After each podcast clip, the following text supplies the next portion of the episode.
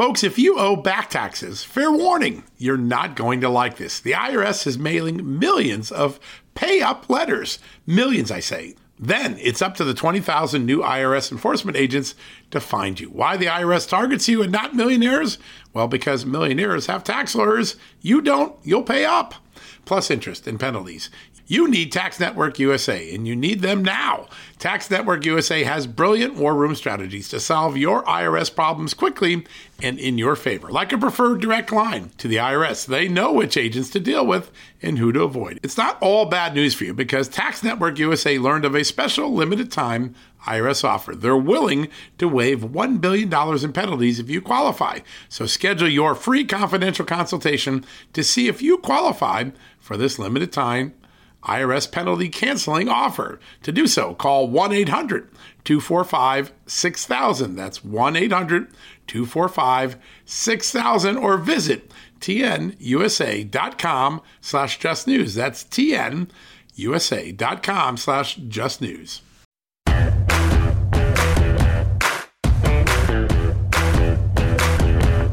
Hello, America, and happy Wednesday, hump day. Yep.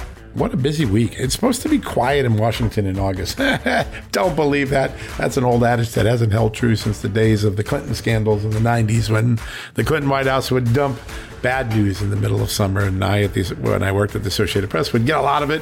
And I'd be spending my August working harder than ever. And that's never changed. Washington is particularly busy, particularly when it comes to scandals. For some reason, a lot of scandal revelations seem to come out in August. And today is no exception. We've got three Three big stories. All three we broke on Just the News. We were one of the first news organizations on all three of these. And we're going to have a great lineup to go through why these revelations are so important. First, let me tell you what they are. James Comer has put out the third banking records analysis memo from the House Oversight Committee investigation of the Biden family finances. It is a very important one because it establishes that several oligarchs, several foreigners, paid between hundreds of thousands and millions of dollars into coffers that benefited Hunter Biden and his associates shortly before those same oligarchs got audiences with, that's right, the guy who said he never met with anyone, Joe Biden. That's right. There are these two meetings at Cafe Milano, one in April twenty fourteen, another in April twenty fifteen, according to the evidence that has been brought forth in the congressional investigations. And at those meetings, there were attendees, and those attendees were able to get direct access and have dinner with Joe Biden, the sitting vice president. All of them had business that was pending before the Obama-Biden administration at the time.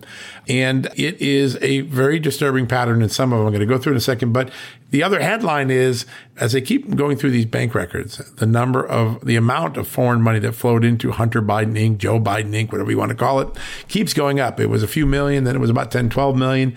Today, according to James Comer and his investigators at the House Oversight Committee, that number has has now reached twenty million from Russia, from China, from Ukraine, from Kazakhstan, from Romania, among the countries. Now, when you dig in deeper, who are those? Well, several of them are oligarchs who had legal problems or reputational problems or were married to people that had reputational problems. Elena Baturina, a Russian oligarch, by the way, herself never accused of any wrongdoing, but she was married for a long time to the former mayor of Moscow, Yuri Luskov. He was somebody that the U S ambassador to Russia once called the owner or operator of a pyramid of corruption. Well, Elena Baturina gave three point five million dollars in February twenty fourteen to an entity tied to Hunter Biden, Devin Archer, and others. Two months later, she's at a dinner with Joe Biden. Okay, you see that? That's a, that's a clear one. Burisma Holdings, its owner, Zolchevsky, was fighting corruption allegations in England, the United States, and Ukraine. At the time he hired Hunter Biden, over the course of several years, they paid six point five million dollars to entities tied to Hunter Biden, Devin Archer, and others in the Biden Incorporated world. world. And guess what? In April of twenty fifteen, after some of those payments were made, it's one of its top executives, Vadim Pazarski, well, he got dinner with Joe Biden even sent a thank you letter afterwards. We're going to make that public tonight. You're going to enjoy that. Let's take another one. Over the uh, years, there uh, was an effort by Hunter Biden to try to get into the energy markets of Kazakhstan, a country that has a history of corruption from its old Soviet days. Its former prime minister, a guy named Massimov, just recently sent to prison for crimes that include alleged treason, bribery, things like that. Well, back in April twenty fifteen, one of the Kazakh officials, Kenneth Rakeshev, paid one hundred forty-two thousand three hundred dollars to a company associated with Hunter Biden. The next day, the company wrote the same amount check to get Hunter Biden a luxury car. How about that? Just out of the blue, you get a luxury car. You also got a luxury diamond. Remember that story, Adam? Well, Kenneth Rakeshev shows up right around the same time at a dinner with Joe Biden. You see the pattern here. We have the whole story up at just the news dot com. And tonight on the television show, Just the News, No Noise, James Comer is going to come on and make sense of that. But that's the first story that broke. It's getting a lot of attention, and for all the right reasons. The second one is a story that broke just a little while ago from a great nonprofit watchdog called Open the Books, Open the Books dot com. Andrew Andrzejewski is going to join us in a second. He's the founder and leader of that great organization.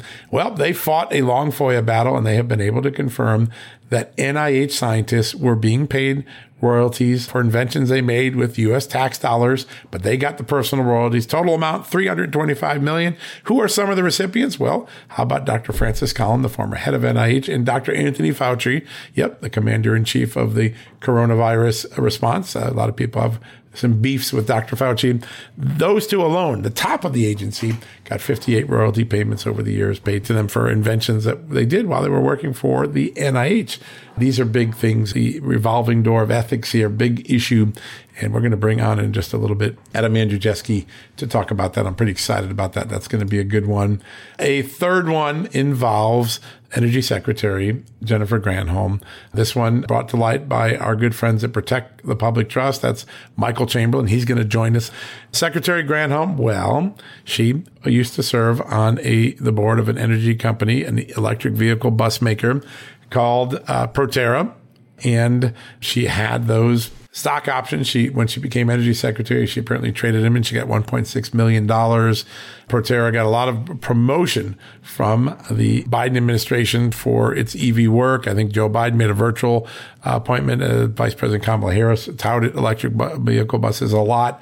Well, the company just went belly up, and it's now bankrupt, seeking Chapter eleven protection. And Jennifer Granholm got her money out before that did. A good example of the revolving door in the E V and clean energy space that's going on with the Biden administration. Michael Chamberlain going to get us up to speed on that. I'm super excited about that. And then with all of these revelations coming out one after the other, our good friends at A M A C, because today is A M A C Wednesday at Just the News. We celebrate A M A C every Wednesday with an interview here on John Solomon Reports. Well, one of the best congressional investigators in modern congressional history is going to join us. Bobby Charles will be with us in just a little bit, and he's going to walk through the corruption issues, whether FARA, the Foreign Agent Registration Act, now seems to apply to Hunter Biden's activities, whether Foreign Corrupt Practices Act, the foreign bribery statute, whether that applies here. We're going to get all that on A M A C Wednesday from Bobby Charles, one of the great investigators in congressional history, then an assistant secretary of state in the George W. Bush administration, and today, the national spokesman for the Association of Mature American Citizens, A M A C, on A M A C Wednesday. So what a show. We've got a great lineup. We're going to take a quick commercial break in a second. Adam Andrzejewski is going to join us in a second. We're going to talk about those royalties to N I H scientists for inventions you and I paid for. three hundred twenty-five million dollars flowing to N I H scientists. Even Fauci and Collins got in on it. We're going to have that. But before we go to commercial break, remember, it is A M A C Wednesday. If you want to join A M A C like I do, I challenge you, go match my five-year membership. It's cheaper than a dinner on the town here in Washington, D C. You get five years of benefit, five years of news, five years of savings and discounts, five years of opportunity to join the A M A C Action Army to do civic duty things like be an election watcher or contact your state legislator or your congressperson to to talk about legislation that can make this country better. If you go to amac.us slash just news, amac.us slash just news today, you're going to get a discount off a one, three, or five year. I recommend the five year. It's the best deal. Mine paid for itself after the first couple discounts. So it was a bargain to get in on, and it provides everyday benefit to me as a journalist, just as an old-fashioned American citizen. Go to amac.us slash just news today. You'll get a discount. You can join the AMAC army, more than two point three million strong Americans that share appreciation for freedom, for honesty, for integrity in government, for a smaller government, for freedom as Americans, uh, the freedoms we were guaranteed in our Constitution and in our Declaration of Independence. amac.us, that's A M A C, amac.us slash just news to get started on that journey. You'll understand even more when we have our conversation with Bobby Charles in a few minutes. All right, we're going to go to commercial break. When we come back, Adam Andrzejewski from Open The Books dot com, the big bombshell revelation, new records from royalty payments. By the way, you want to hear something interesting? When I was an A P reporter back in two thousand four, I got the first FOIA that exposed the first royalties. Obviously, they've gotten bigger, larger, more expensive, but Adam Andrzejewski did something that I have a very close personal connection with, and I love it because it's transparency. He'll explain after these commercial messages. Hey folks, if you're a homeowner and you're like me, you want to protect your home, right? But when's the last time you checked on the title to your home? If you never have, listen to this. A new report on homeowners shows we all now have sixteen trillion dollars in equity. That's an all-time high in America. That's why you need protection from a scam the F B I calls house stealing. That's when the equity in all of our homes is the target, sadly, of scammers. If nobody's watching the title to your home, these scammers can transfer your title to their name, take out loans, and your equity could be gone. Poof, gone. You have to protect your equity from this despicable crime right now with triple lock protection from my good friends at Home Title Lock dot com. The first step is to check on your home's title to see if it's still in your name. Sign up with your address at Home Title Lock dot com and be sure to use the promo code JUSTNEWS. They're going to send you a complete title scan of your home's title and your first thirty days of triple lock home title protection. That's legendary protection, by the way. It's free. Home Title Lock dot com. Use the promo code JUSTNEWS. One more time. Go to Home Title Lock dot com today and protect your most important asset, the equity in your home. All right, folks, as we draw near to another critical election, it's not only about casting your vote, it's about elevating your voice, making your voice be heard. AMAC is more than just a senior discount organization. They unite like-minded patriots like you and I, committed to preserving our cherished values and actively opposing the leftist agenda that's sweeping across America. Just look at their recent victories. AMAC members helped to push forward an investigation into practices that inflate drug prices. They successfully defeated ranked choice voting in order to protect traditional voting methods, and they've also helped block a federal takeover of elections. As AMAC's membership grows, Washington is listening.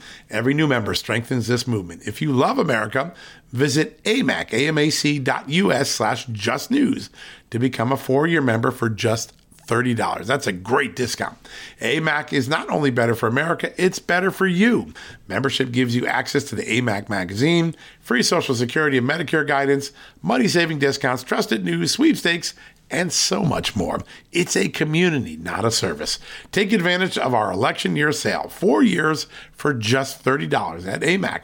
By joining over two million Americans, they can't ignore your voice in Washington anymore.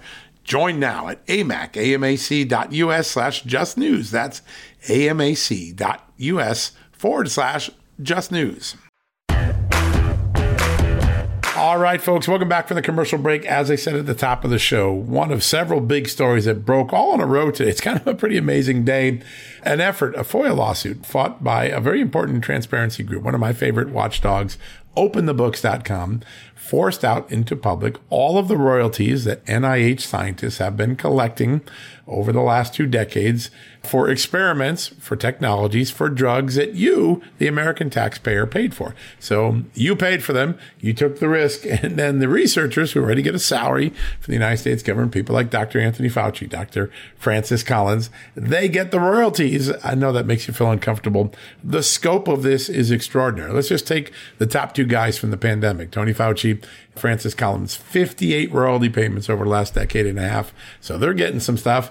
And total, all N I H scientists, you ready for this? For all inventions, medical inventions, drugs, more than three hundred twenty-five million dollars fifty-six thousand payments in royalties to these scientists for work that you paid for. Well, joining me right now, the man behind Open the Books, and I think one of the great fighters for transparency in America, Adam Andrzejewski, joins us right now. Good to have you back on the show, my friend. Well, John, thank you. Thanks for having me on. It's great to be it's great to be here. You have done great work. This was like a dental extraction exercise, right? You you got the first round of documents. They were so blacked out, they were useless. You kept fighting. You worked with Judicial Watch. Ultimately, you're getting the American people to see, hey, these are our employees. They work for the United States government, and they're making money off inventions that taxpayers paid for. How important was it to get the size and scope of these royalties to the American public? So I think during the pandemic, John, the American people started to feel that big government was very close to big pharma. And this is a database that shows you empirically just how close they are. And obviously, we were inspired by your work back in two thousand four and two thousand five with the Associated Press when you broke this database open for the first time back then, and you were able to follow the money. You filed a Federal Freedom of Information Act request, and they gave you the entire database, and you found scandal. You found that Doctor Anthony Fauci had collected forty-five thousand dollars worth of royalties from nineteen ninety-seven through two thousand four for an AIDS therapeutic that he invented with his deputy at his institute, uh, Clifford Lane, and that they had also put in, through their institute, thirty-six million dollars of taxpayer money to enhance that inve- invention and get it tested. And so when this was discovered, it was a scandal. Fauci had burnt down all the firewalls within his own institute, and, and it was on its face conflict of interest. And that's when Fauci said, quote unquote, I will donate my royalties to charity. Of course, he provided no proof over the years. Yeah. And there's been an effort to make this information harder and harder and harder to get, sweep it under the rug. There is a mindset that you see at the National Institutes of Health that these are their work, that we're scientists and this, we are the science, you're not, and you're not entitled to see it. You can't handle the truth, so we're not going to let you see it. And that's been on everything from the COVID origins, potentially emanating from the Wuhan Institute of Virology, to which royalties the scientists get for inventions that, you know, we all paid for. Is there any progress that you've seen uh, beyond the courts forcing this disclosure where N I H realizes we have an obligation to more transparency than we've given the American public? No. N I H has done everything they possibly could to stop us from making this information public, John. It's been a fierce battle. Over the course of the last two years, a knockdown, drag-out dogfight to open the books on these third-party royalties. And we're making real progress. So here's the timeline. And you know, we filed our Federal Freedom of Information Act request in September of twenty twenty-one. So it's almost been two years. The agency ignored it. And then we sued them immediately with our lawyers, Judicial Watch, the Washington, D C-based public interest law firm. They've been absolutely terrific. We quickly won that FOIA case. And by February of twenty twenty-two, N I H said that they would produce the line-by-line royalties all the way back to the year two thousand nine. But they slow-walked the production. Over the course of ten months, they produced three thousand pages of these line-by-line royalties. But they blacked it out so significantly that if we didn't employ forensic data scientists, the production would be worthless. Here's what they blacked out. They blacked out the name of the company who paid the royalty. They blacked out the amount paid to the individual scientist and by the company itself. And they blacked out the license number and uh, and patent number, the invention. So we didn't know uh, the amount the individual scientists were receiving. We could see their names. We didn't know who paid the royalty, and we didn't know what the invention was. These are government-paid, taxpayer-paid scientists and government taxpayer-paid labs inventing things, licensing them to the private sector, and N I H wanted to throw a blanket over the entire complex. Yeah, it's amazing. The secret insistence of this agency has always mystified me, going all the way back two decades ago when I, I did the original work for A P on things like conducting research, AIDS drug research, on foster children in New York, parents, children who didn't have full-time parents. They couldn't wait to throw the blanket over that as well. There is, a, I think, a very important legal issue that stems from this, which is, I think it was a year ago, Anthony Fauci was asked by Senator Rand Paul, did you ever get any royalties from an entity that received N I A I D money? And he said, I doubt it. That's what Fauci said. He doubted it. But there is some real serious questions of whether that's true, because there are thirty-seven payments, right? You've got some from Santa Cruz Biotechnology. You've got some from Ansell Corp. You've got some from Chiron Corp. Now, Chiron Corp, now owned by Novartis, was a contractor for N I A I D back in two thousand four uh, when they were helping to develop an avian bird flu in influenza vaccine. There's going to be, I suspect, some interest in members of Congress about whether Tony Fauci gave them an honest answer. What's your assessment of what you found in the Fauci royalties alone, and whether they call into question his earlier testimony? So I think Fauci, in two aspects, at best, mis- misled U S. Senator Rand Paul twice in those U S. Senate hearings last year. So number one, Fauci misled Senator Paul and the Senate and the American people writ large on the fact that that they didn't have to disclose who paid them their royalties. Last week, we won a big victory when the National Institutes of Health, they amended their Freedom of Information Act production because of our lawsuit, and they gave us the company names. So for the first time, we know that there's two thousand nineteen companies, and we can tie out each company to a scientist. So we know the companies now, today, that are paying, that were paying Doctor Anthony Fauci. And you're exactly right. When Fauci said he doubted whether or not one of his royalty paying companies, whether or not he was regulating them or grant making to them, there's real question on that. We tie that out in the piece today at our open the books dot substack piece, or you can go to open the books dot com and read it, um, because uh, you know, he was actually contracting with his royalty payers at at Chiron, who eventually becomes Novartis, as you as you mentioned. Uh, he had greenlit avian bird uh, flu vaccine contracts with them. Uh, so that is the second way that Fauci misled Congress. Wow. These are big things. And it, it follows a pattern, because there's obviously questions about Fauci and his testimony about COVID nineteen, the origins. Uh, this one fits into that another category. Now, there is an interesting twist that the New York Post and others have found today. There seems to be Uh, one of the royalty payers involves a lab in China right near the Wuhan Institute of Virology. I think it's called the Wuhan Institute of Biological Products, right? Uh, and that they paid a licensing fee to some of the N I H folks. Why is this important given what we now know about COVID nineteen and the possibility of a lab leak in Wuhan at the in- Wuhan Institute of Virology, which apparently is a sister organization to this other institute that was paying royalties to the N I H? So our auditors at open the books dot com, we were able to tie out the Wuhan Institute of Biological Products with sixty-four payments. Uh, so they licensed this Chinese C C P state-owned uh, company, had licensed uh, the medical inventions from N I H, developed at U S taxpayer expense, and was paying N I H royalties. And they were paying royalties basically to the C-suite.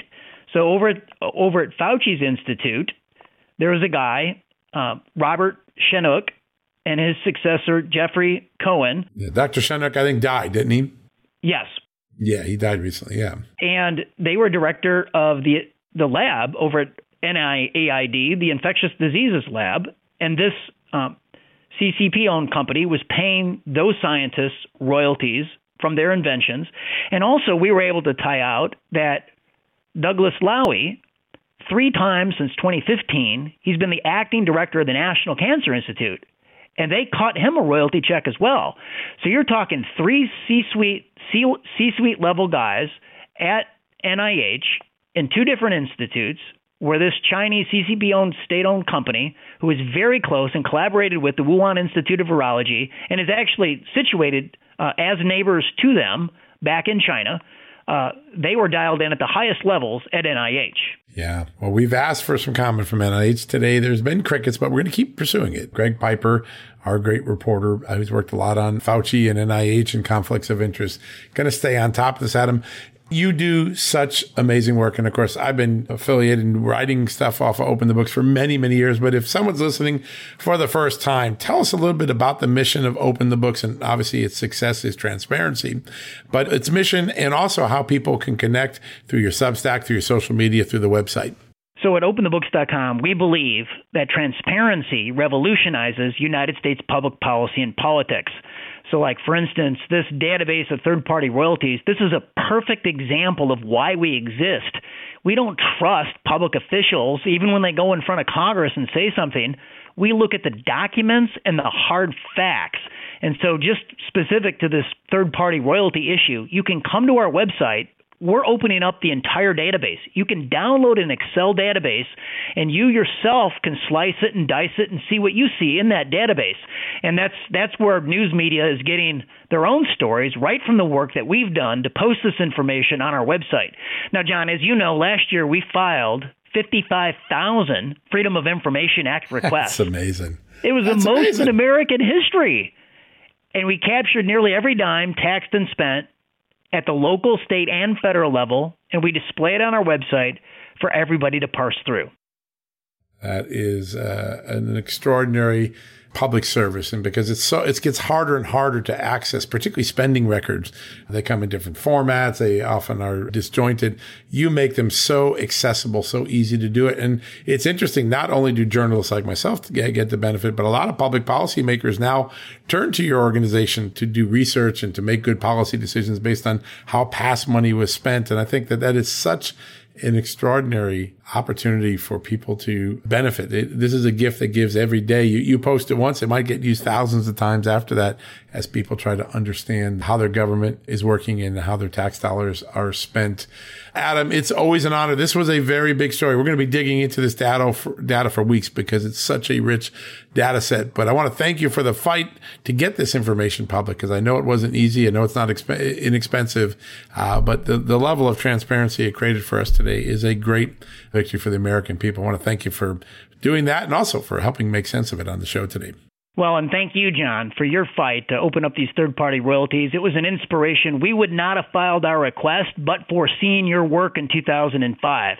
So thank you for setting the pace and setting the example. Wow, that's great to hear, and it's such a good thing. Americans benefit every time we can get them just a few more shreds of facts about how their government works, and this one gives us a big staple of new information to, to dig in. I, I suspect the policymakers will be combing through this and perhaps even coming up with some reform legislation. So bravo. Great work. We'll get you on uh, real soon because you're always doing great work, Adam. Hey, sounds great, John. Thank you. Thanks for having me on.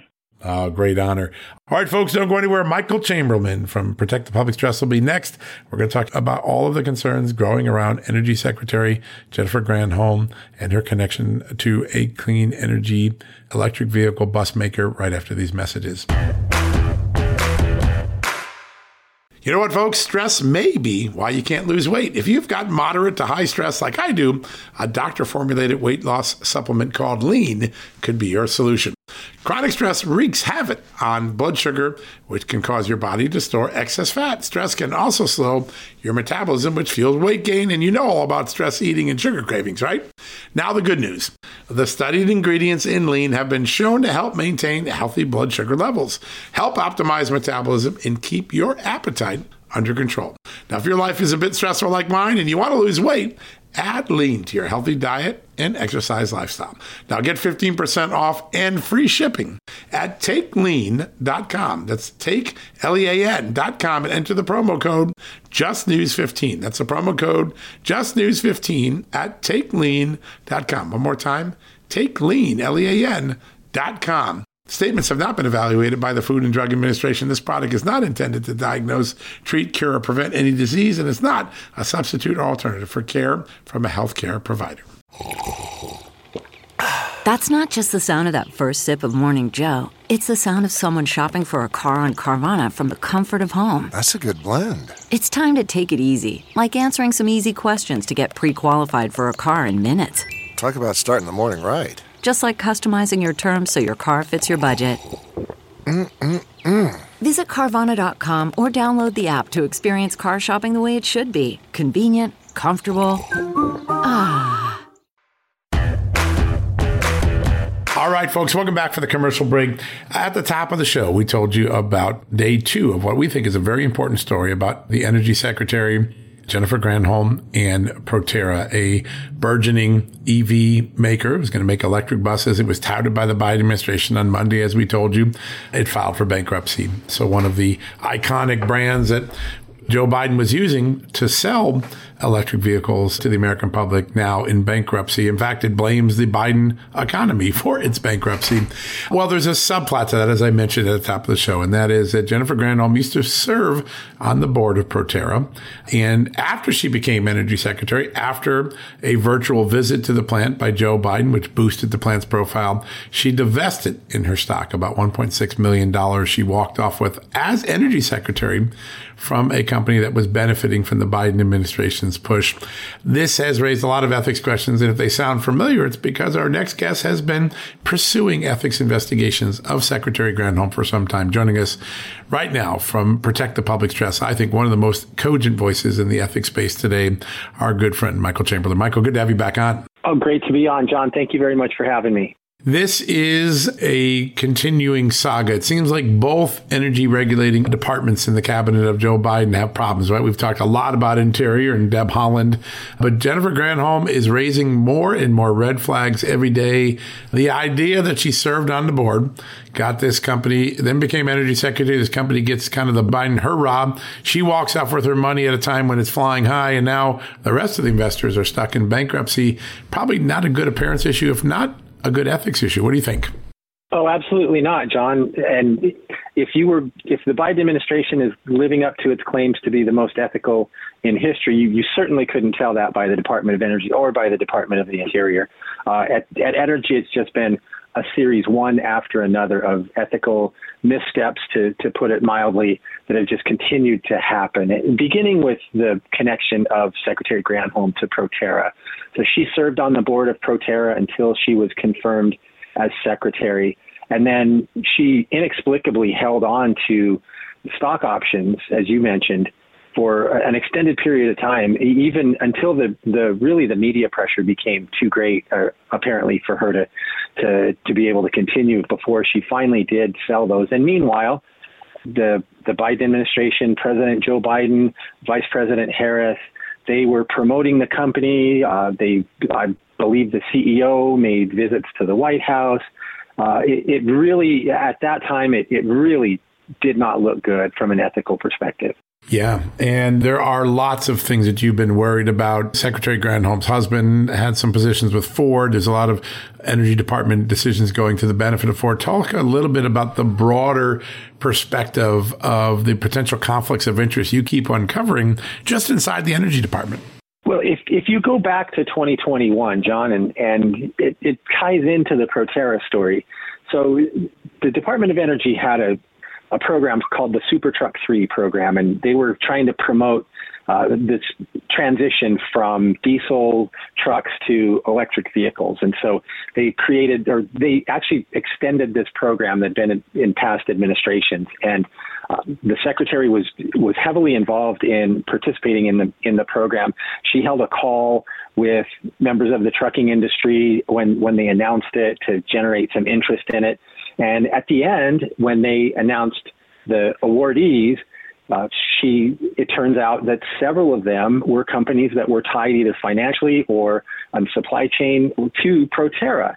Uh, and they had the announcements with, she made an appearance with Vice President Harris, and they were flanked with Proterra buses in the background to even add to the, the majesty of the event. And so we we believe that, that they've crossed some ethical lines in there uh, with her participation in the program and Proterra being tied to these companies that that received money. But little did we know at the time, it was even worse than we thought. So a few months ago, Gen- uh, Secretary Granholm told Congress that, no, she didn't own any any individual stocks. Well, then she later had to, to come back to them and change the story and say, well, she didn't own any conflicting stocks. Well, then she had to come back and change that story yet again and admit that, yes, her husband had indeed owned stock in Ford Motor Company. Interestingly enough, one of the grantees that was tied to Proterra back that received t- almost twenty-five million dollars from the Super Truck three program was Ford Motor Company. So she participated in a program in which a company in which her husband owned stock, which, as you know, John, if when you're in the federal government, your spouse's ownership of stock is imputed to you. So it's just as if you owned it, where she was in a position and, and her department awarded funds to a, a company that she or her husband owned stock in. I don't know that it gets much clearer cut than that. It's pretty clear cut, isn't it? There's no doubt about it. The picture's here. And it, there is this larger, I think, larger question now that is becoming apparent that throughout the Biden administration, through the complaints that you've been able to document at E P A, Janet Yellen, uh, there seems to be a lip service to ethics, but not a practice of ethics. Is that an too harsh a, an assessment of what we're seeing? I'm I'm not sure that it is, John. I, I think, unfortunately, I think you may be more correct than than many of us hoped that, that you would be, that, that a statement like that would be. Uh, we came in with high hopes, and there was a, a lot of high-minded rhetoric ab- about ethics that coming from the White House, and it just really doesn't seem that that's that where the rubber meets the road, that road that that's really uh, been the case. Uh, in, in addition to Secretary Granholm's uh, missteps, uh, there's also the the, the incidents re- regarding Kelly Speaks Backman, who was initially the acting assistant secretary for uh, for renewable energy, and she had gone to public event or gone to events uh, on her official interofficial capacity and promoted and endorsed her former employer. Uh, we filed a, a complaint on that uh, multiple times that that we believe that happened, and we filed multiple complaints. Uh, and then there's the there is the, the episodes regarding uh, Samuel Brenton and his his adventures traveling the country, and, and apparently in one case even admittedly uh, stealing luggage from other people at the at the airport, and, and it was even revealed recently in, in media reports that he was on official travel, and at least one of those incidents occurred. So it, it looks from, from the top down, John, it's uh, at the Department of Energy, uh, Secretary Granholm's example at the top is filtering down to the bottom, and unfortunately, it's not a good example. You've raised a lot of questions about Treasury Secretary Yellen and her relationship to Brookings, and I think this relationship between think tanks and government officials is becoming more and more apparent. It was at a think tank that Joe Biden made the famous acknowledgement that he forced the firing of Ukraine's prosecutor who was investigating his son's company at the time. At one of such think tank, there's been a couple of people that were involved in Russia collusion that had connections to these think tanks, and there's concerns about the revolving door.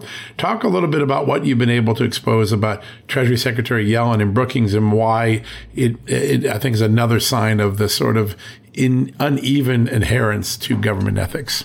Well, Secretary Yellen worked at, at Brookings prior to, to joining the administration. She hers was an unpaid capacity. She uh, didn't receive any payment. But as far as ethics rules go, John, that really doesn't doesn't matter. If you are an employee or you're associated with an organization in in certain capacity, how much they pay you is not material in most cases for ethics. Uh, but then she she came to the administration, and her husband continued to work for Brookings. So she had a, a covered relationship in the, the mantra of the, the ethics rules uh, with with Brookings. Uh, but she also received a waiver to participate in, in matters involving Brookings, as long as it, it they didn't receive any direct financial benefit from her participation, essentially. So uh, she could speak at Brookings events, uh, you know, things like that, and participate in matters like that. And so it's it's kind of a just a separate, you know, there, there's a, a little different treatment than maybe given in the past to people in the same in the same sort of position. Now, maybe Brookings didn't receive a direct financial benefit from her giving a speech, but they certainly received a promotional benefit. I mean, who wouldn't want to, to claim, and, and who, you know, who wouldn't want to be associated, or, or you know, if you're a, a funder, you know, maybe the fact that the Treasury Secretary st- uh, spoke at this group may kind of sway your decision about where you're going to direct some of your money when you have the opportunity. Yeah, it really is pretty remarkable. And the revolving door, which I think you've done such a good job at Protect the Public Trust, to expose. I think more and more people are beginning to see this most ethical uh, administration in history claim just doesn't add up when you look at the behavior. It's one thing to have the lip service, another thing to have the behavior. And I think time and again, you had another good example at E P A, where a very important revolving door with these sort of left environmental groups, and the agency is is playing out every day. Can you give us a little skinny on that as well? Because I found that would be a really interesting one. There are a couple incidents recently, John, that we that we discovered. So there was an individual who worked at the state of Washington prior to joining the, the administration, and his his boss was Jay Inslee, who's very much into the uh, the climate change movement, and he he created a, a group called the or Governor Inslee created a group called the U S Climate Alliance, um, which it was partially funded by the U N Foundation. And also, there are there have been reports that it was tied to uh, some of the these left wing organizations like Arabella Advisors and and organizations like that. And uh, and so when when Casey Cadams is the the individual's name who worked for E P A, he went from working for Governor Inslee after this U S Climate Alliance had started to going to work for E P A, and he had some very close coordination, very frequent uh, in involved conversations that we were able to to document from FOIA documents that we received uh, with the U S Climate Alliance while he was there. And then lo and behold, he leaves E P A, and where does he end up? U S Climate Alliance. Of course he does. So uh, just going right through the revolving door, uh, you know, without a hitch. Absolutely fascinating. Well, a lot of great work. People have probably a couple of years ago had never heard of Protect the Public Trust. Now it's a household name in Washington and America. If someone's hearing for the first time, what's the best way, Michael, for folks to get in touch, stay in touch with the great work you're doing and support what you're doing? Well, they can follow us on our website, which is protect publics trust dot org. Um, and we have a, a Twitter account where we, we talk about the things that we're working on, and, and our Twitter handle is Publics Trust. And also, we can go to our website and go to the, the contact page, and on there they should be able to find a, a page to subscribe to our updates and our press releases. And when we have information to send out, we send it out to our mailing list, and they can keep they can get on our contact list and and follow us there. And so, um, happy to. to help out when we can, John, and, and great to always great to share our, our stuff with you. Uh, we love it. I'm a subscriber to that newsletter. I use it all the time. Uh, it, it's such important work to be able to keep an eye on the ethics of the any executive branch agency, any administration, regardless of Republican or Democrats. There are ethics roles, and if someone doesn't shine a light on them, there's going to be cheating, and you are shining a very bright light, Michael. We love all the great work you're doing, and uh, we're going to keep a close eye on this Granholm story. I think there's more to this that we're going to learn over the next several days. Folks, tonight, Nick Balassi on just the news dot com will have an update on that very important Granholm story. You got a good early preview because of this great interview today with Michael. Michael, great to have you on. Great to see all the work you're doing. Can't wait to have you rejoin again real soon. Oh, always my pleasure, John. Anytime. We're we're always happy to come on with you. Sounds great, my friend. All right, one good one to go, and I mean a good one. Bobby Charles from A M A C here next, National Spokesman for the Association of Mature American Citizens. He joins us right after the commercial break. We're going to talk about Biden ethics, and is impeachment a possibility? We'll ask Bobby right after these messages.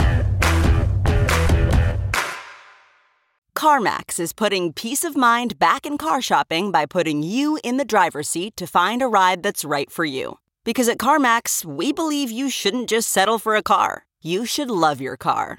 That's why every car we sell is CarMax certified quality, so you can be sure with upfront pricing that's the same for every customer. So don't settle. Find love at first drive and start shopping now at CarMax dot com. CarMax, the way car buying should be. Okay, picture this. It's Friday afternoon when a thought hits you. I can spend another weekend doing the same old whatever, or I can hop into my all-new Hyundai Santa Fe and hit the road. With available H-Track all-wheel drive and three-row seating, my whole family can head deep into the wild. Conquer the weekend in the all-new Hyundai Santa Fe. Visit Hyundai U S A dot com or call five six two, three one four, four six zero three for more details. Hyundai, there's joy in every journey. All right, folks, welcome back from the commercial break. I know you're still digesting some of that breaking news that we've gone to. The ethics of the Biden administration, the ethics of Joe Biden and his son becoming more and more clear every day. And as you know, the reality that back in twenty twenty, we were lied to. We were given a bogus story about what went on with BRISMA and China and Hunter Biden and the business partners and the big guy. Well, our next guest, because it's Wednesday, right? It's A M A C Wednesday. We love having A M A C Wednesdays. He knows a thing or two about unraveling some mistruths, about getting to the real truth in government. He was one of the most accomplished investigators in congressional history, later became an assistant secretary of state under President George W. Bush, where he helped fight the drug war and many other important things. And today he's the national spokesman for the Association of Mature American Citizens. He's our good friend, Bobby Charles, and he joins us again today. Bobby, welcome back to the show. John, it's always a privilege to be on your show. We love having you. I'm still absorbing this new Comer report that came out this morning, but I think it's very consequential because it is basically a pay and go. If you pay Hunter Biden millions, you get to go to the Joe Biden dinner. The pattern and timing of this money flowing in around the times that the reward of access to Joe Biden at a Cafe Milano dinner, one, by the way, that we were told didn't happen originally. Now we know it did. Two of them, actually. How important is it for establishing the larger notion that this was a pay-to-play influence peddling operation? You know, I think if we were to all step back, John, twenty paces, and I include Democrats and Republicans and anybody who loves this country, and just look at the massive data that we have right now, and what this, you would have to come to the conclusion that the inferences all point already to criminality of a of a really significant kind by Joe Biden himself and his son Hunter and, and some peripheral figures. Um, I think if you take this Comer report and you add it to that pile or that end of the seesaw, Um, I think that the thing just goes down heavily, because even if you're a Democrat and you look at this and you say, I really don't want to believe the worst about my, about my president, about this guy that's the head of our party, the reality is that there's a, there's a there's a moment of comeuppance occurring. It, it's right around the corner, and Attorney General Merrick Garland and the head of the I R S and the head of the F B I are going to have to, never mind Senate Democrats in particular, are going to have to come to, and maybe some House ones, some a resolution and realize that when the black and white data coming out of the Treasury Department shows twenty million dollars, shows these bank accounts are, I mean, John, you're the, you're truly the wiring diagram guy on this stuff, but I look at the pile every day and I don't understand how anybody in their right mind can look at this and not feel that there is significant criminality afoot. And so what I would foresee out of this is that there will be action in the House on impeachment, and that's one step.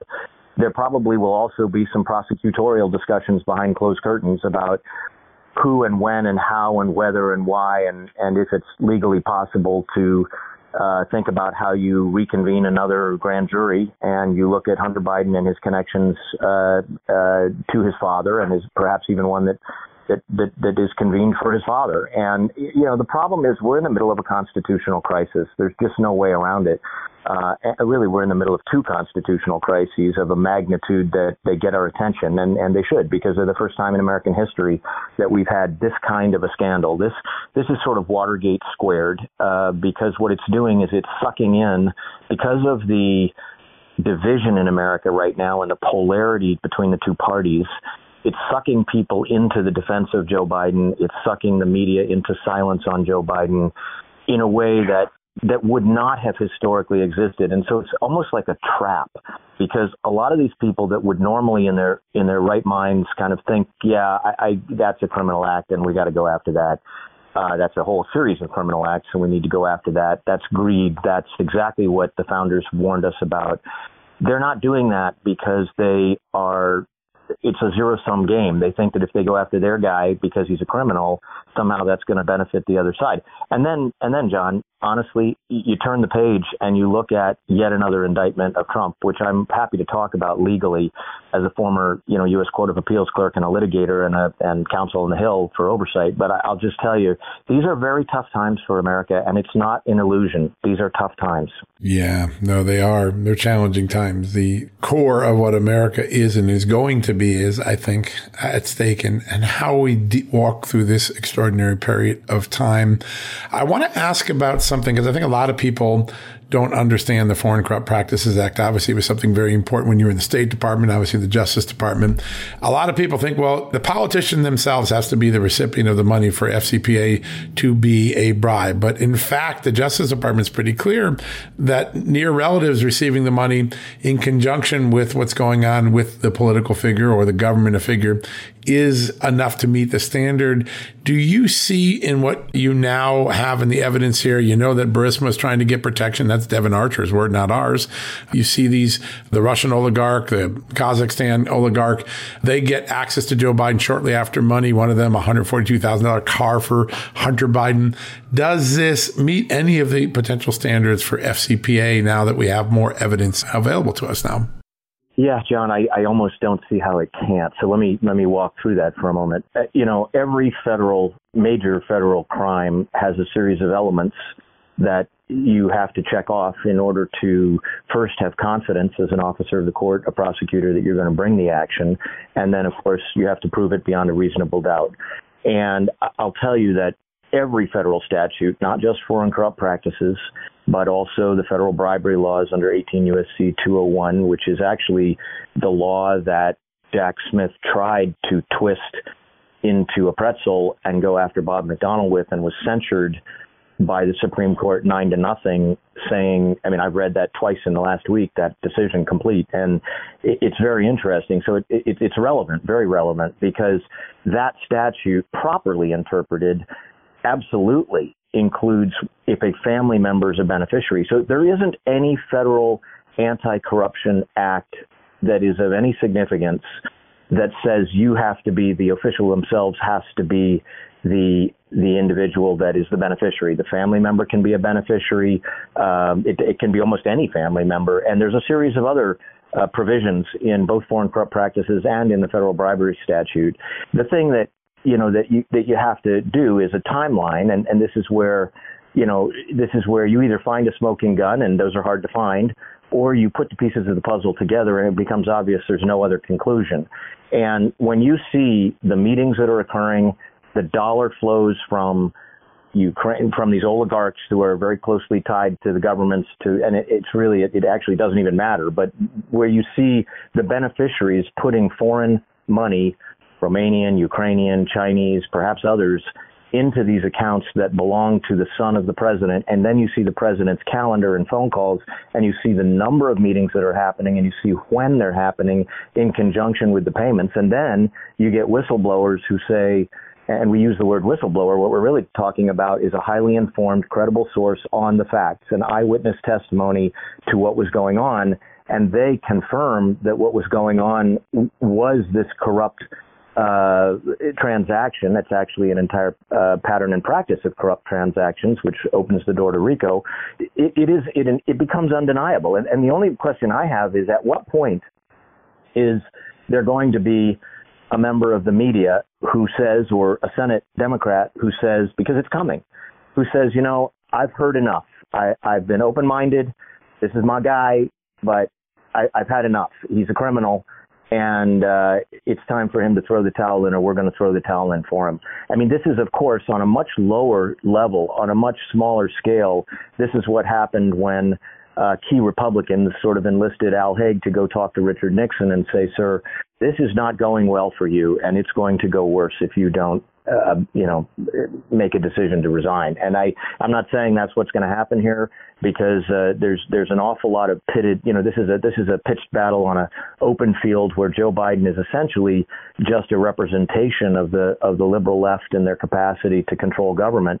So going down is going to be hard. But I'll just say, I don't see how, John, you can look at the pile, Foreign Corrupt Practices Act, Uh, federal bribery, RICO, and not, if you're a sensible everyday sort of lawyer, I don't care whether you're in the private sector or you're a or you're a prosecutor, I don't see how you don't see these crimes. Yeah, no, I think that's exactly what uh, so many people now are beginning to say. The talk of impeachment is interesting. It seems to be more talk than rhetoric. There isn't a movement yet in the, the House to really create either a select committee that could lead to impeachment or just directly an impeachment inquiry.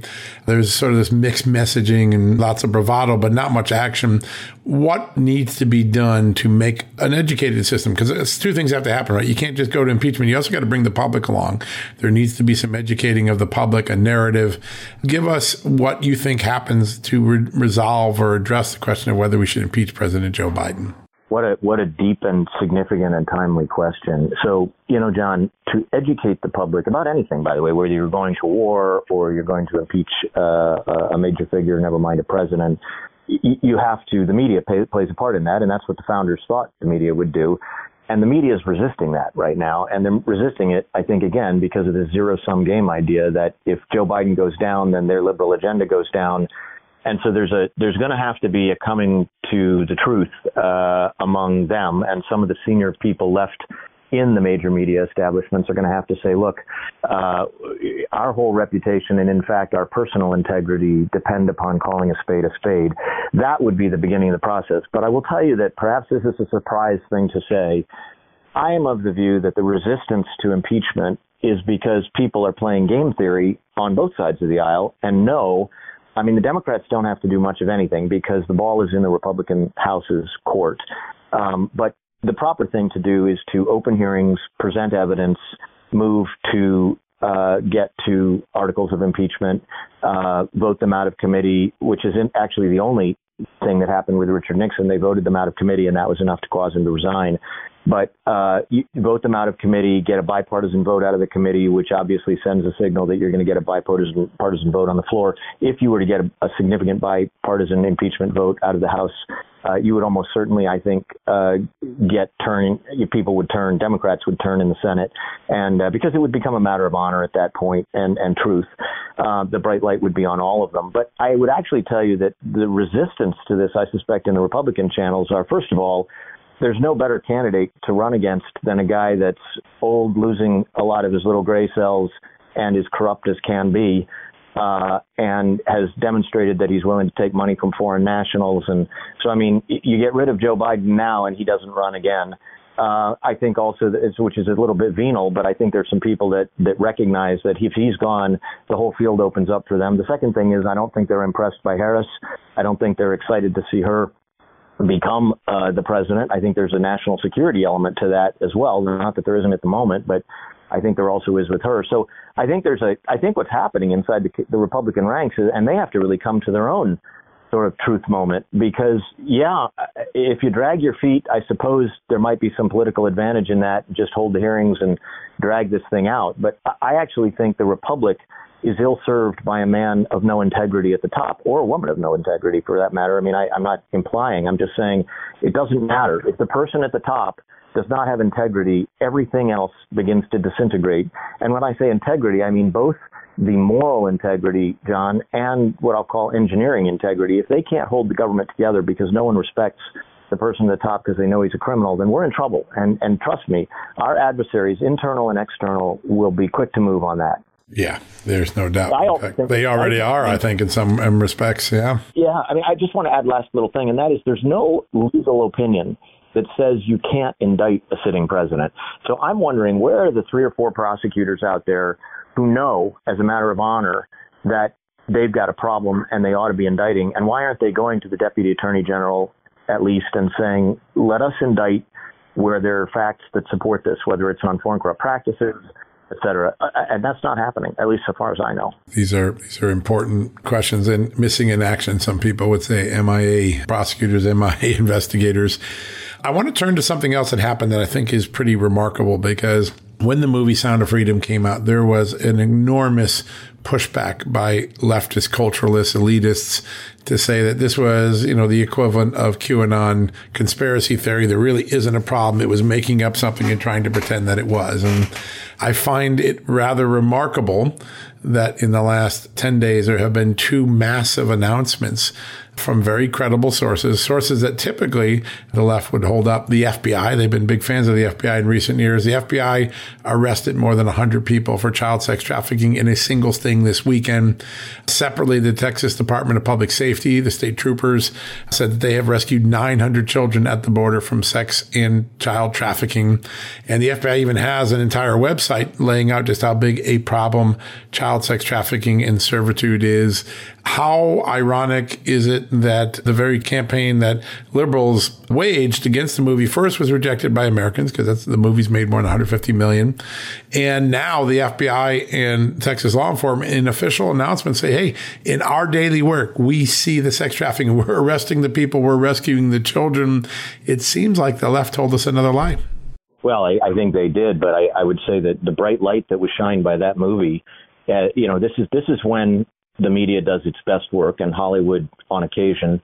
And that is when you shine the bright light on truth and it turns the dial and people begin to pay attention and, and begin to go after it. And so I credit the F B I. I, I seldom credit the F B I except at the, at the agent level, but I, I credit them with recognizing that this is a big issue. This has always been a big issue, John. I mean, I, I worked border issues on drugs, sex trafficking, all kinds of people trafficking, other contraband, in fact, even counterterrorism uh, uh, investigations that related to the border. And I won't go into them, but just to say, this has always been a major issue. What has happened is that the Biden team has allowed this to go haywire. I mean, they've, you know, if you if you take your hands off the wheel, uh, all kinds of bad things happen. And and that's what happened here. And the border is open, and it is a horrific. I mean, I, I, I again, I haven't seen the movie. I know about it. I would say this, and I do want to see it. I would say this, though. They bear responsibility for all of the lives, the young lives.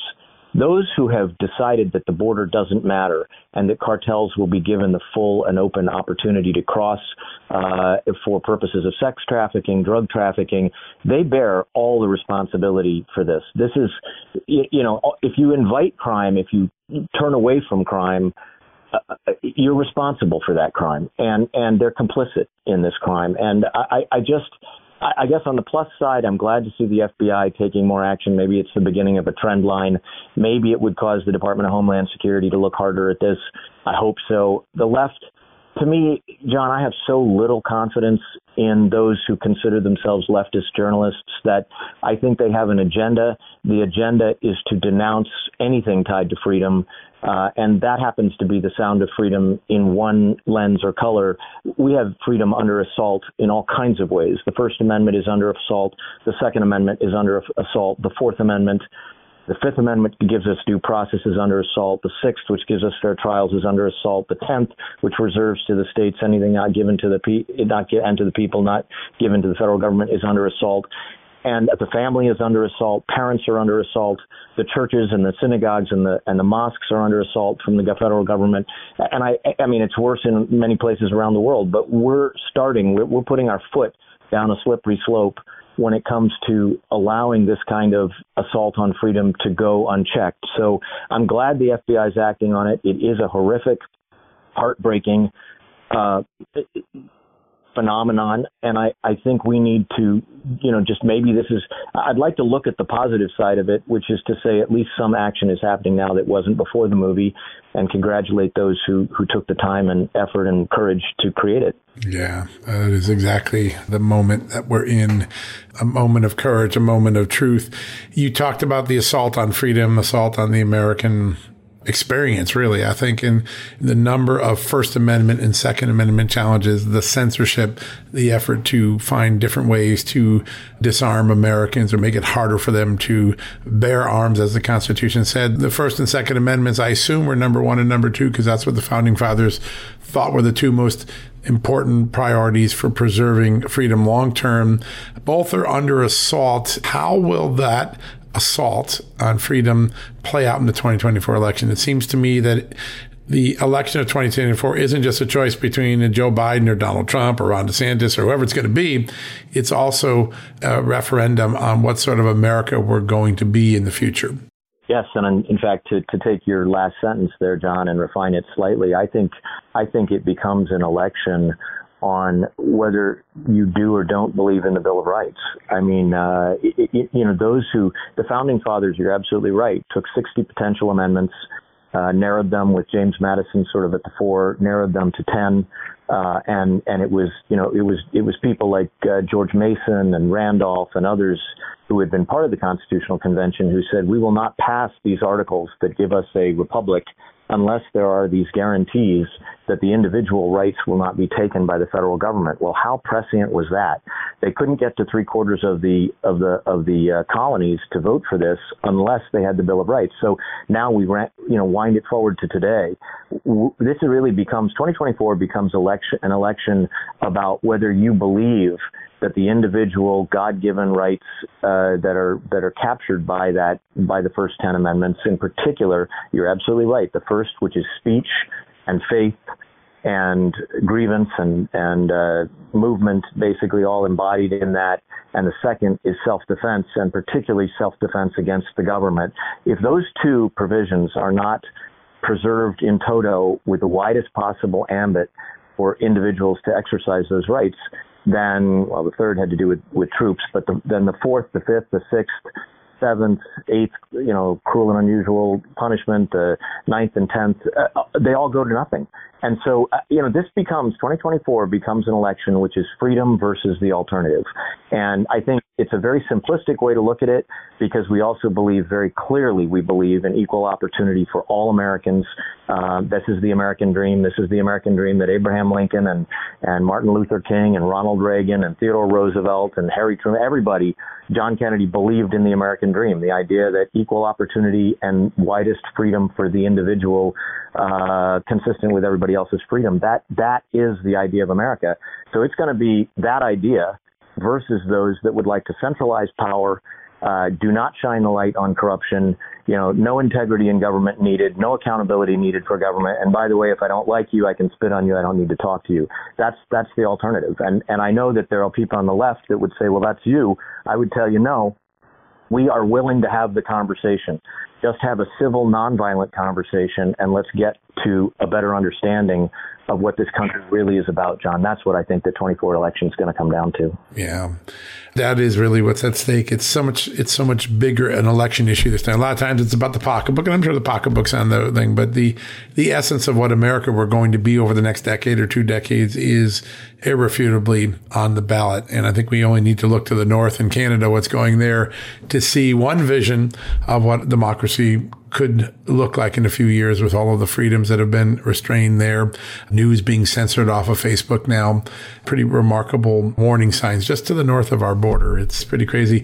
One of the great things I love about A M A C, and I've been a member now for more than a year. I joined with, I took the five-year membership, by the way, the best bargain I've ever paid for. It paid for itself in just a few short weeks, is the ability to join people of like-minded values like you and others. Bobby, I want to, for folks that are listening, I, you've set up this incredible site for us, amac dot u s, amac.us slash just news, where you can sign up. You get a discount already on signing up. I encourage people to match me in the five-year thing. But when you join A M A C, you not only get the discounts, you not only get all the services and the opportunity to get unique Medicare products and discounts on hotels and, and whatever, you start to join a community where people are having conversations and taking action to really fight for the future of this country. What's it like when someone first joins A M A C? It's quite, it was really a very enriching personal experience, but what are they going to get and what are they going to feel when they get that membership deal signed? You know, I, I, I think, John, and again, I didn't come to this by accident. I think of A M A C as in many ways the inheritor of the Reagan legacy, which in some ways was smaller government, lower taxes, solvent government, um, strong defense, good moral compass, and remembering that we always work for the people. Uh, the people don't work for us. Uh, you know, leaders who take that view. A M A C in many ways personifies that, and I, I feel like it's a no-brainer. It's You know, it's it, it's like America putting their arms around you. I mean, it is a true community. There, every single state has tens of thousands of members now. There are more than two million members. They you actively are informed and given the opportunity, if you so wish, to get deeply involved in your own state's political process at any age. You know, I, I always say, uh, if you think you're going to turn fifty someday, you can join. Uh, and and the bottom line is, you, you, the, the end game here is that you get the chance as a civic participant to make a big difference, not only at the local level and at the state level, because all the information flows are two-way there, and there's lots of legislation at the state level that A M A C has already turned around. They've turned around ranked choice voting in many states. They've turned around uh, a lot of issues that are of significance for election integrity. Uh, you have the opportunity, of course, to become part of the process as, you know, poll watchers and all the rest. But they, they and they also operate very heavily at the national level. They're constantly discussing on the Hill how to properly realign the country back to being solvent. I mean, as you know, our credit rating fell markedly uh, as a result of recent economic uh, policies. They, you know, A M A C fights to get American credibility uh, up there at the top internationally, as well as to defend the Bill of Rights. And and so, you know, at the end of the day, if you have, you know, an extra. It's a handful of dollars. It's not much. And you want to both save money and save the country. I, I think there is no better investment. I mean, I, I, I what else could you, I mean, I'm a mayor, I, you know, I have a couple of veteran organizations I'm a member of, and I love being members of them, and it gives me the chance to talk with other veterans, but they don't do what A M A C does. A M A C is constantly engaged in, in the political process, in the communications process, in the educational process. They break new news uh, every week. They work very hard to, they've got a whole team of people out there giving you things in the magazine and in the website. I write a piece every single day. I look deep for things, you know, at the end of the day, John, and they have access to people like you. I, I honestly don't think of any better investment for, you know, the handful of dollars that it takes, not much, to get you in the door. And then uh, you become part of the process. You become someone who is trying to save the country. A five-year membership lesson, a night on the town for dinner here in D C or New York or anywhere else. It's, it's an unbelievable bargain. It pays for itself. But that experience of being among millions, not among thousands, but among millions of Americans that share your values, are getting informed about how to protect those values and then get involved. I mean, A M A C Action particularly does so many amazing things. I was thinking about the recent work it did on the Patient Act and all of the bipartisan support it is building for a common sense thing where people can get transparency about the cost of medical devices and drugs and pick the cheapest one or the best one for them. That's the sort of thing that A M A C delivers on a daily basis. It's amazing. Folks, if you want to take advantage of this, if you want to join Bobby and me in this incredible organization, all you got to do is go to amac dot u s, amac.us slash just news. You can sign up today. You're going to get a discount off the normal prices, and you're going to get involved daily, monthly magazine, daily news content, all sorts of discounts, literally discounts that will pay more than repay you for the membership fee. And then on top of it, the opportunity to engage and be with like-minded Americans and do civic good, make a difference in this country. That's what A M A C offers. Go check that out today, amac.us slash Just News. Bobby, we love having you on. It's always an honor. And I always feel like we w- walk away way wiser than when we started the conversation. That is a gift to all of the listeners of this podcast. So thanks so much for joining us today. Thank you, John. I, it is, again, a privilege to always be on your show. You, you truly are.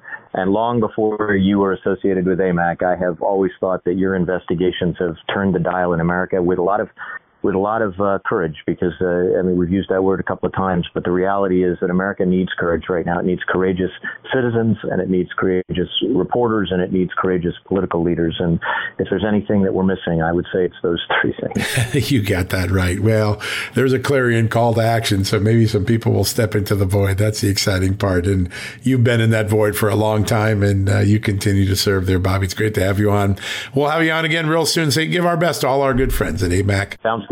All right, folks, that wraps up another edition of John Solomon Reports. Quick reminder, it's A M A C Wednesday. If you haven't gotten your A M A C membership, but you're inspired to do so because you just heard the wisdom that Bobby shares on this show every week during the A M A C Wednesday segment, go to amac.us slash just news, amac, amac.us slash Just News to sign up today. Get a membership. Match me on my five-year membership. It's a bargain.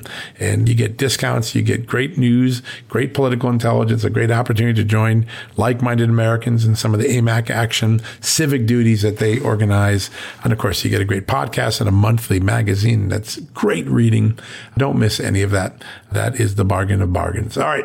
That wraps up today's edition of John Solomon Reports, the podcast from Just the News. God bless you. If you get a hankering for some news, go check us out at just the news dot com twenty-four seven. We've got you covered with breaking news and, of course, some of the best investigative reporting we can deliver to you each day. God bless. Have a good night, folks. We'll be back tomorrow. At Just the News, we break the stories others in the media ignore or are too afraid to tell. We did it on Russia collusion, Hunter Biden, and the security and intelligence failures that preceded January sixth. Our stories have real impact and reach because we stick to the facts. I'm John Solomon. You can help me expand our honest, unvarnished, and unbiased reporting by becoming a premium member at Just the News. You'll get an ad-free experience and exclusive member-only access to events, and you'll be helping us dig up more truth. Join today at just the news dot com slash subscribe.